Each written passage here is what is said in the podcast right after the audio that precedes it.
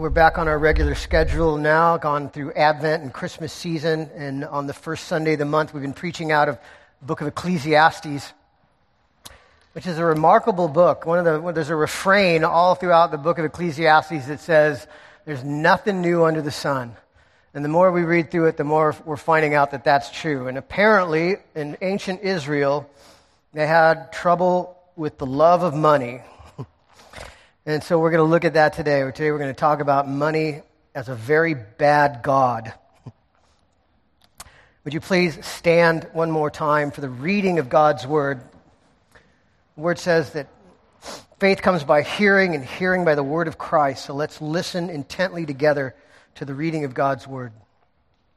This is from Ecclesiastes chapter five, starting at verse eight.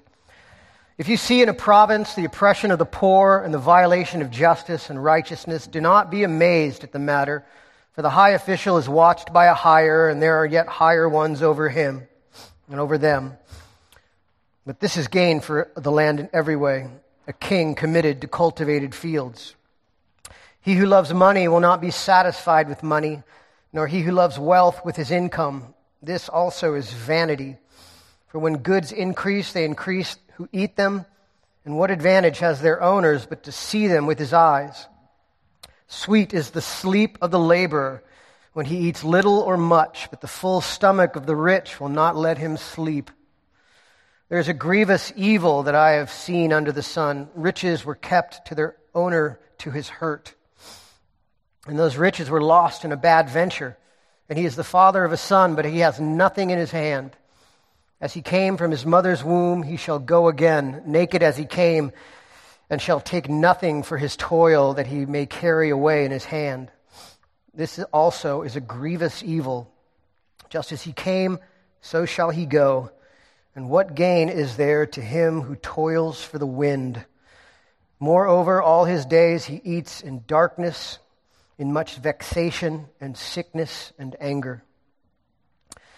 Behold, what I have seen to be good and fitting is to eat and drink and find enjoyment in all the toil with which one toils under the sun, the few days of his life that God has given him.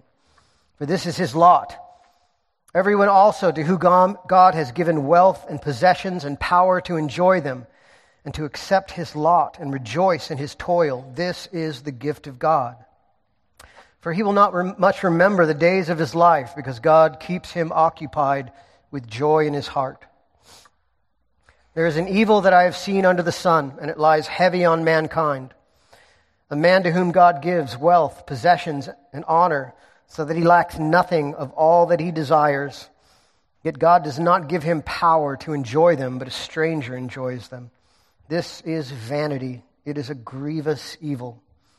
If a man fathers a hundred children and lives many years, so that the days of his years are many, but his soul is not satisfied with life's good things, and he also has no burial, I say that a stillborn child is better off than he.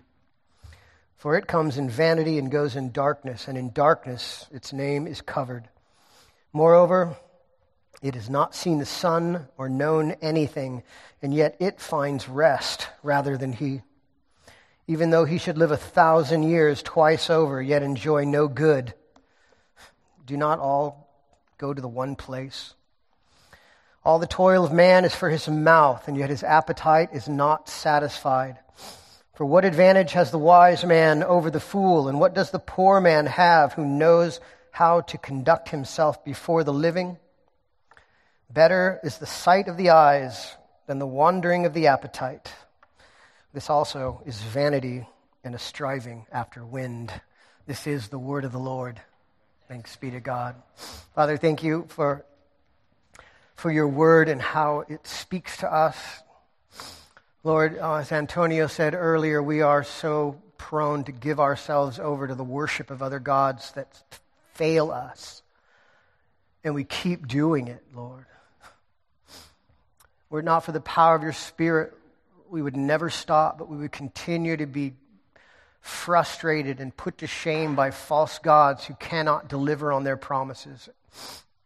And so, Lord, we pray uh, that through your word today and the power of your Spirit speaking to us through it, that you would help us to relax from this insane quest for money and fame and power in the world, and to rest in your goodness and to rest in your good gifts um, as we wait for Jesus to come and get us. Help us to do good, Lord. Help us to love you. And we pray that you give us minds to understand and hearts to obey your perfect word as you beautify your afflicted ones. In Jesus' name, amen. Please be seated.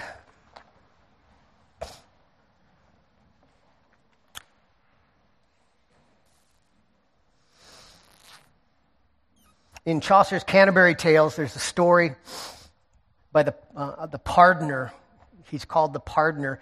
He's the man who sells indulgences, or he sells relics of the church for forgiveness of sins. Chaucer's Canterbury Tales is a medieval piece of literature.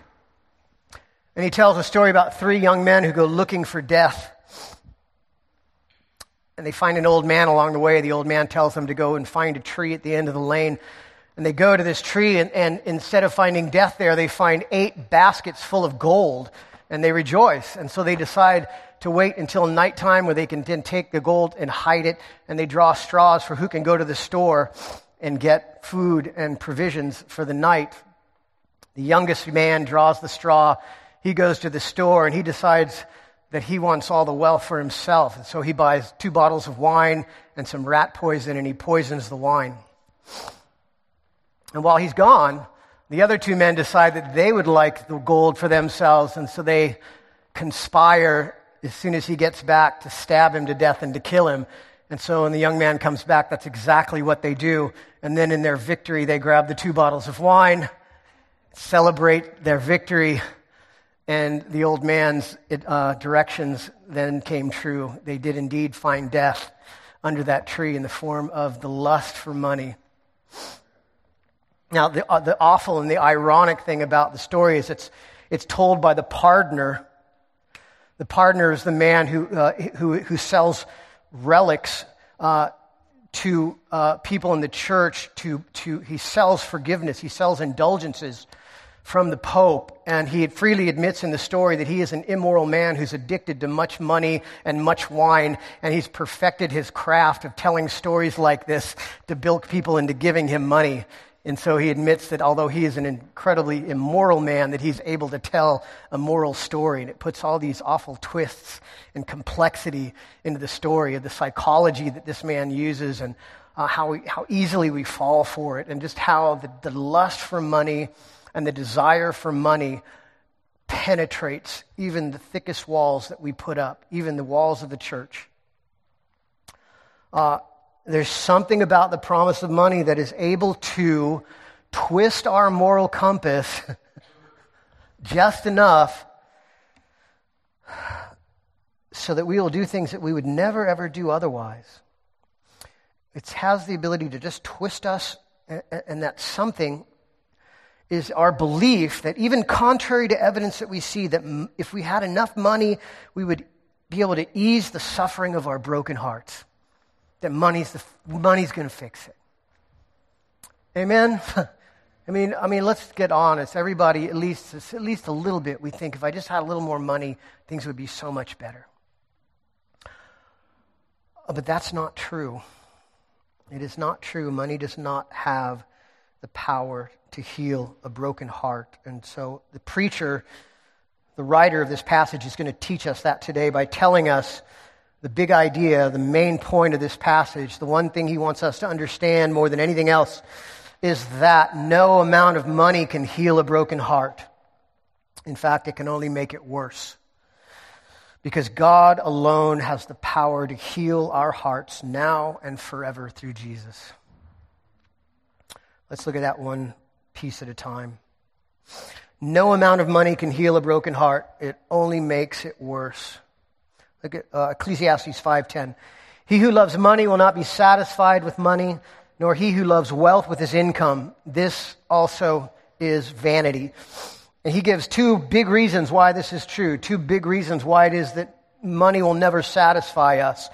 And the first one is that money is an unreliable god. Money is an unreliable god. Wealth and honor that comes from it are so dangerously unstable that you can lose them overnight and then have nothing. There's a uh, story that goes around. I checked it out on Snopes today. It's actually true, so I can read it. Uh, about a meeting in nineteen twenty-three in Chicago, the East, East Lake Hotel in Chicago, of the nine wealthiest men in the United States. Their combined wealth was something like half the entire G D P of the United States. It's just a massive amount of wealth. Oh, president of the largest steel company, president of the largest utility company, uh, a wheat speculator, the president of the largest gas company, the president of the New York Stock Exchange, uh, a member of President Harding's cabinet, a bank president, uh, president of the world's biggest monopoly, and, a, and one of the most famous Wall Street investors of his time. They all met at this meeting in nineteen twenty-three, uh, and then twenty-five years later, they tracked these same men to see what had become of them.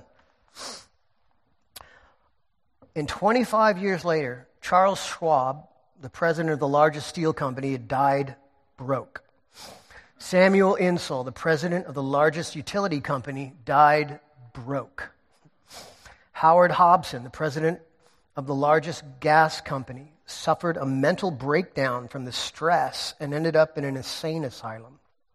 Arthur Cooten, the wheat speculator, died broke. Richard Whitney, president of New York Stock Exchange, had just been had just been released from prison twenty-five years later. The member of President Harding's cabinet, a man named Albert Fall, had just been given a pardon from prison so that he could die at home. Leon Fraser, the bank president, killed himself. Ivar Krueger, the head of the world's greatest monopoly, killed himself. And Jesse Lauriston Livermore, possibly the most famous Wall Street investor of his time, a week after Thanksgiving in nineteen forty, he walked into the Sherry Netherlands Hotel in New York. He had two drinks, scribbled out a note to his wife, walked to the cloakroom, sat on a stool, and shot himself in the head. The nine wealthiest men in the world. How could that possibly be? I mean, does that trip you out? I mean, I think, man, if we just had a little more money, it'd be okay. But these guys had all the money in the world, and obviously it was not okay. Same thing happened in two thousand eight in the financial crisis. Uh, there's stories of Tim Keller in his book Counterfeit Gods tells the story of five or six financiers, C E Os, corporate C E Os that just shot themselves in their office as the stocks crashed because once the money failed, once their God failed, once they worshiped, once what they trusted in was taken away, they had nothing but fear and anxiety, and it caused them to take their lives. They thought money was so important and that losing it was so awful that they couldn't imagine going on with life without it. The last guy, Jesse Livermore, he had five million dollars left, but he'd lost ninety-five million dollars over ten years, and he was like, I can't live on five million dollars. I can't, I can't do it. I can't do it. I could do it, I'm telling you. I, I think I could do it, but Nisa, can we do it? We could do it, girl. But, um, yeah, Jesse said five million dollars, not enough, and he uh, blew his head off in the cloakroom of the Sherry Netherland Hotel. Could not, he thought it was it was so awful. You know, as, as I was meditating on this, it, it struck me that we all believe this same thing. Whenever there's a news story about some rich, famous rock star or or movie star who dies young, what do we say? We go, oh, that's so tragic for someone to be so talented and so rich and lose it. And then there's the, there's not not a word about the nine hundred children that died for not having clean water the same day. Why? Why do we make such a big deal about the rock star who dies and we seemingly don't care at all about children who die in poverty? It's because we buy into it. Even we in the church, we buy into this ideal that money is so important that to have it and to lose it and to or to, is is so tragic that it's international news. We all buy it. The second thing, it's even worse what the preacher says about why he will, why we will never be satisfied with money is, is, is that the pursuit of money can prevent us from enjoying the things that are truly good in life. The pursuit, the mad pursuit of money keeps us from enjoying God's really good gifts to everybody, to us. If you look at verse uh, six, chapter six, verses one through six, it picks up. It gives you a picture of this man who's got everything he could possibly want twice over. He's lived a long life. He's got tons of kids. This is this is a picture of Hebrew wealth. This guy's lived to be a hundred years old. He has a hundred children. He's got he's got everything. He is the he is in the he's in the one percent of Hebrew opulent. He's on the lifestyles of the Hebrew rich and famous. Uh, and and then, it, but it, it's a picture of this man who has everything that he could possibly want, and still he is miserable. He lives a long life with all the money, and still he's miserable. And the guy, the, the author, the, the preacher goes so far as to say that a stillborn child is better off than this guy who lived a long life with opulent wealth. The Bible. Bible says that, not me. Bible says that. Why is that? Why would that be? He's saying he's saying that the, the, the, the trouble and the stress and the anxiety that comes from building up that much wealth, it so overwhelm, it so so overtakes the the the the relief that it brings. The stress it produces is so much more than the stress it relieves that it ends up just causing people to be anxious and upset. The, the full stomach of the rich won't let them sleep. They're just oh, constantly terrified of the next recession. When's it going to hit? When's I going to lose my money? When am I going to be down to five million and have to shoot myself in the head? And yet the stillborn child, it says, the thing that's better about the stillborn child, it finds rest, and this man does not, neither in this life or the next. You know, a literal translation of verse five thirteen. It says, um, five thirteen says, "There's a grievous evil that I've seen under the sun. Riches were kept by their owner to his hurt." A, a closer translation really would be, "And the riches were kept by the own, riches, uh, riches were kept by their owners to his own misery." The riches made him miserable. They made the suffering of his broken heart even worse. Why? Why? John Piper likes to say that sin is what we do when we're not satisfied in Christ. And I think we could say the, almost the same thing another way, looking at this exact situation. And I've been really in thinking about the Lord's Prayer this week, uh, last few weeks, and especially thinking about the, the petition of giving us this day our daily bread. It's, I've been thinking a lot about the fact that sin or idolatry, what we're really talking about right here, making something more important to you than God, making something else that doesn't have the power of God to be God in your life, whatever that is. Could be money, could be sex, could be fame, could be power, uh, could be anything, drugs, you name it. Uh, I've tried them all. They all failed. Sin, idolatry, is what the heart separated from God does to find temporary relief from the pain of life. Let me read that again. Sin, or the idolatry of sin, is what the heart separated from God does to find temporary relief from the pain of life. In other words, there's only so much guilt, there's only so much resentment, there's only so much anger that the human heart can hold before it necessarily reaches out for something to relieve that pain. And in the absence of God, we take a counterfeit God, whatever the best thing available, drugs, sex, fame, power, relationships, whatever. Um,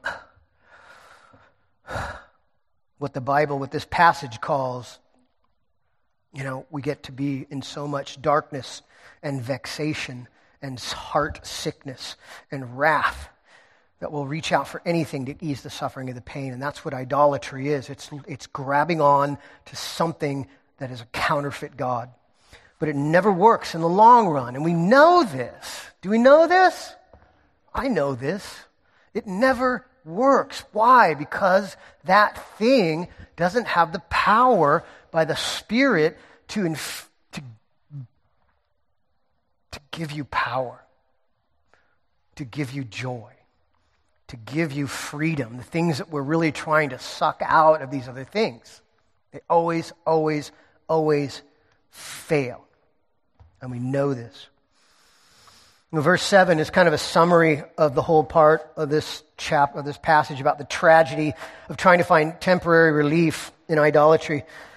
The poetic nature of Hebrew is such that the words in Hebrew can mean Uh, a, a bigger range of things than, say, words in Greek or even in English. And so the job of the translator is to take these words and try to translate them within the context and within our own understanding. And sometimes what inevitably happens is, with Hebrew especially, is that there's always a certain amount of translation or interpretation that happens in the translation. And verse seven, look at verse seven, it says this: all the toil of man is for his mouth, and yet his appetite is not satisfied. The word appetite there is really soul, and uh, and so that the translator is trying to make sense of this within within the within the context of what we're talking about, talking about how uh, feeding our appetites never give us satisfaction. But and that may be the correct interpretation. But as I was reading through this over and over, what if he was trying to point out an awful irony? And the translation, we should keep it at soul. And instead it should say, all the toil of man is for his mouth, meaning our sensual appetites, but his soul is never full.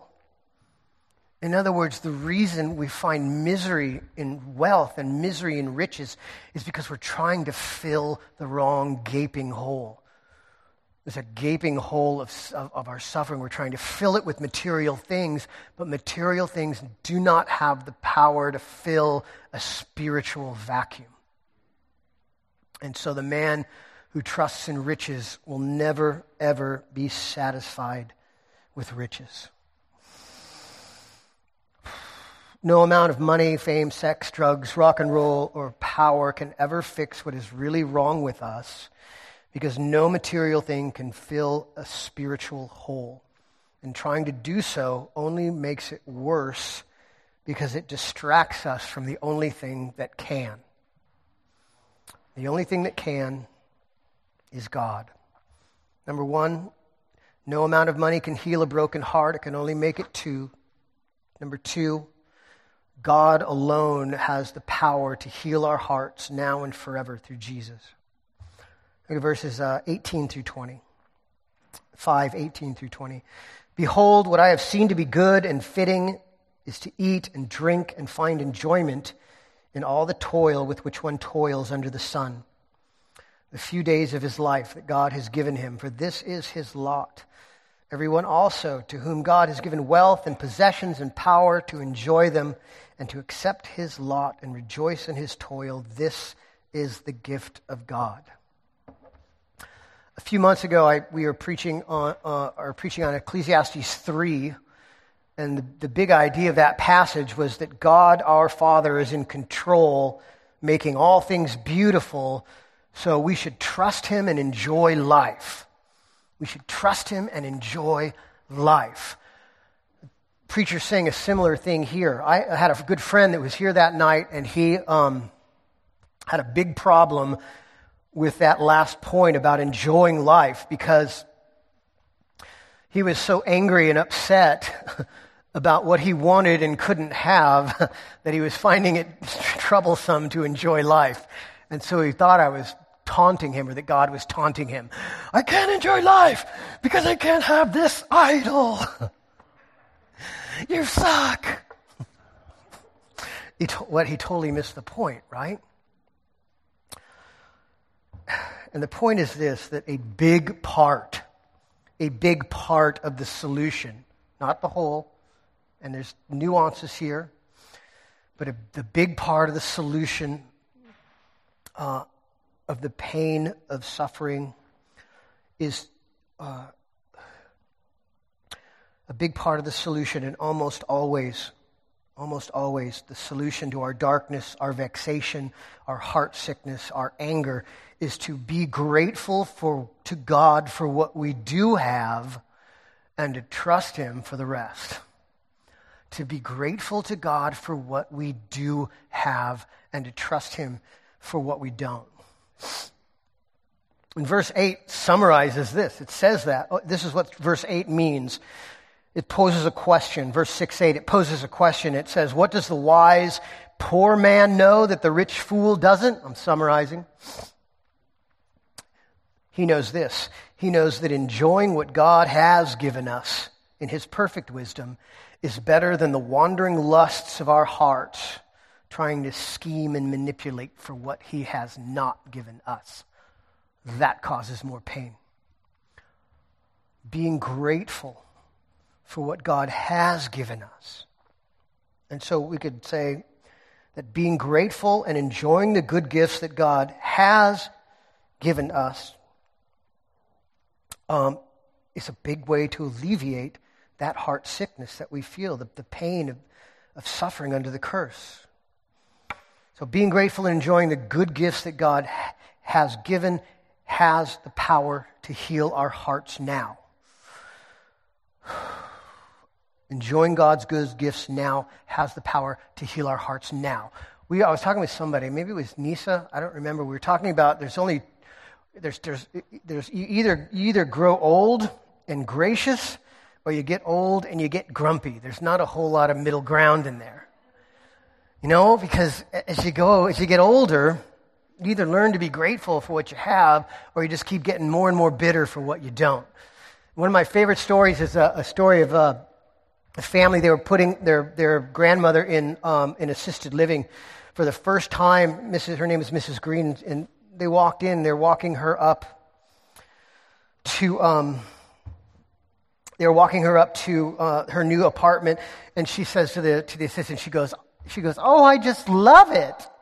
And they're all, Miss, Missus Green, you haven't even seen it yet. She's like, "Oh, I don't have to see it. I know. I'm just gonna love it." Because she had gotten, her attitude was, she had gotten so accustomed to being grateful for the things that God had given her. It didn't matter what the apartment looked like. It was going to be beautiful. It was going to be great because she knew how to be grateful for the things that God has given us. And I think that, I mean, I think that's a big deal. I think that's an important thing to understand, what he's trying to tell us here. When we go... He's telling us, in a certain sense, to go back to basics. In other words, when we're in counseling, counseling situations, here's the the, the, t- the traditional thing is, we, somebody comes a pastor, they say, or an elder in the church, they go, "We need, I need counseling, I, uh, I got some sexual addiction going on." So we find a book on sexual addiction, and we sit down, and we hit the sin head on, we talk about sexual addiction, and then we pray, and we do that for six or eight weeks, and then we say, "Good luck." But in sports, when you have a problem in sports, as an analogy, if there's a problem in your game somewhere, they take you back to the very fundamentals of the game, and you practice the very basic things, the very fundamental, foundational things. And so I think a, a, a strategy for counseling, which is then a strategy for all of us in dealing with what do we do when we, have, we feel it, we experience pain from the fall and we want to reach out for this quick fix that we know is going to produce suffering later on down the road, what do we do? It's, let's. I think a good idea is to go all the way back to the very fundamentals and think about just a life that is based on the simple worship of God and a life that is based on giving thanks to God for all the good things that we have. I've started in counseling it to start... Somebody comes to me and they say, "I'm blazing sex addiction. I can't stop going to the club," or whatever. My first move is we've been is to read Liturgy of the Ordinary. It's this book about how the lit- the liturgy of the church, bringing what we do in worship to everyday life in such a way that it trains our minds to worship God. For example, the first chapter of lit- Liturgy of the Ordinary talks about making your bed in the morning, and how the author says she's not a she's not a bed maker. She just was a messier, a messy bed maker, because you're going to get in it again that night, right? But she had friends that said, no, you need to make your bed and then and see what happens. And so she started making her bed, and the first thing she did every morning, instead of getting on her cell phone and checking all her messages and, and setting her day in a pattern of slavery to technology, she would, the first thing, she would wake up, make her bed, sit on the foot of the bed, and say the Lord's Prayer. And what happened, she said from this, was that it created a space of worship in the very beginning of her day that then ended up ruling and ordering the rest of her day. It helped her to remember, to be grateful for the bed that she had, to be grateful for the warm, safe place to sleep every night, to be grateful for the friendships that she had, to be grateful for her husband, to be grateful for the love that their family shared, to be grateful for a refrigerator full of food, to be grateful for a church family to walk through this evil life together with, to be grateful to God for all his myriad good gifts along the way that help us to remember that this is a short pilgrimage and that God is taking care of us in the little things as we go. And as she did that, it reset her whole life. It reset her foundation of living on a basis of being grateful to God for all these things. So then when it came to the thing that she couldn't have, when it came to the thing that we can't have, it's not as powerful. It is not nearly as powerful.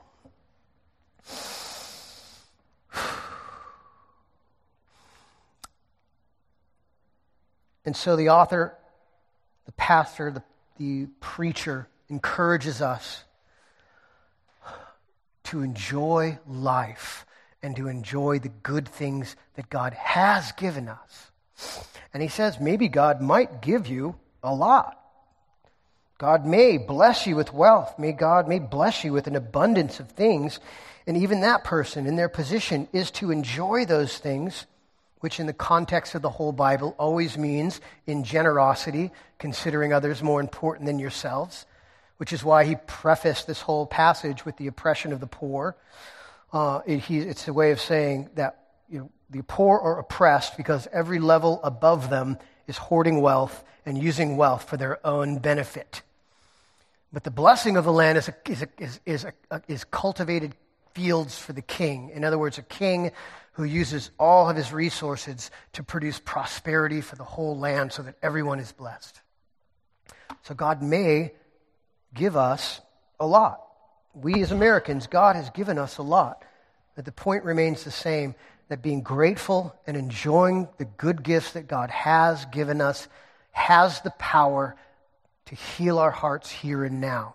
And second, that God, through Jesus Christ, has the power to heal our hearts forever. I want you to look at the very last verse, verse five twenty. It says this, that if we do this, if we focus on the good gifts of God that we do have, if we trust God for the rest, then five twenty, that we will not much remember the few days of this life because God keeps us occupied with joy in our hearts. That if we do that, our days will be spent not remembering the pain of the fall, the pain of the curse, the pain that we experience in this world, in this life, but we'll be occupied with the joy of God's good gifts day by day.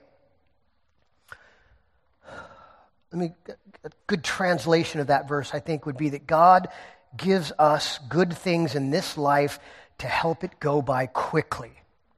And if that's true, what is that last verse implying? I think it's implying this.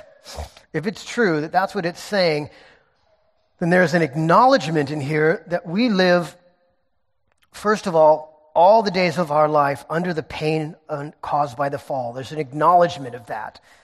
I was reading through Genesis three again this week. I was just surprised at how many times it said, in pain you will do this, in pain you will do that, in pain you will do this. And so there's an acknowledgement that to live in this evil age is painful. But it's an also an acknowledgement that the good gifts of God in this life are not his final gift to us, but they are his mercy to help see us through this evil age. They are to help us to not remember or to dwell on the suffering of this life so that we can pass our time quickly and be occupied instead by the joy that God gives us in these simple things in life. And if God is saying that the purpose of his giving us good things in this life is to help us to pass through this evil age as quickly as possible, to make the time fly, as it were, to not be in remembrance of the evil of this age, then how is this not a promise of a better world to come? A world where there is no more oppression of the poor, where there is no more violation of justice and righteousness, where the pain of living under the curse no longer tempts us to find refuge in greed or gluttony or vanity or pornography or the illusion of eternal youth or any other foolish thing we run to. A world where futility is swallowed up in satisfaction, and God gives us the expanse of the cosmos with all things in them and the power to enjoy them. A world without darkness, vexation, sickness, stillborn children, anger, wrath, but peace and blessing and life forever. A world where there is no more wandering lust of the soul because we are totally satisfied in Christ. That is what the hope of the Christian life is.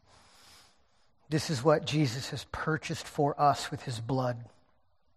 It means we need to be patient, but it also means that we are able to persevere in hope, and God promises to give us everything that we need for life and godliness in the meantime. Amen? Amen. No amount of money can heal a broken heart. It only makes it worse. But God alone has the power to heal our hearts now and forever through Jesus. Let us pray. Father, as we approach your table, we thank you for your word. Lord, we ask your forgiveness for all the times we seek, we seek relief from the pain of this world in some temporary thing that does not have the power to heal us, but only makes us worse. Lord, we pray for your Spirit to empower us so that we would know these things, Lord. We pray that you would show us the things of the world for what they are.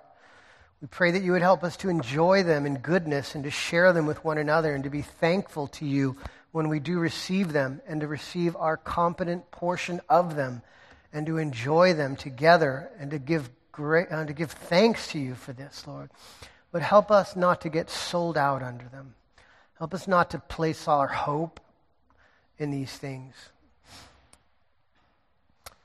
Help us to place our hope in you and the promises that you have made and the new heavens and the new earth that you are preparing for us, because your promise is absolutely sure. Lord, we thank you and praise you in Jesus' name. Amen.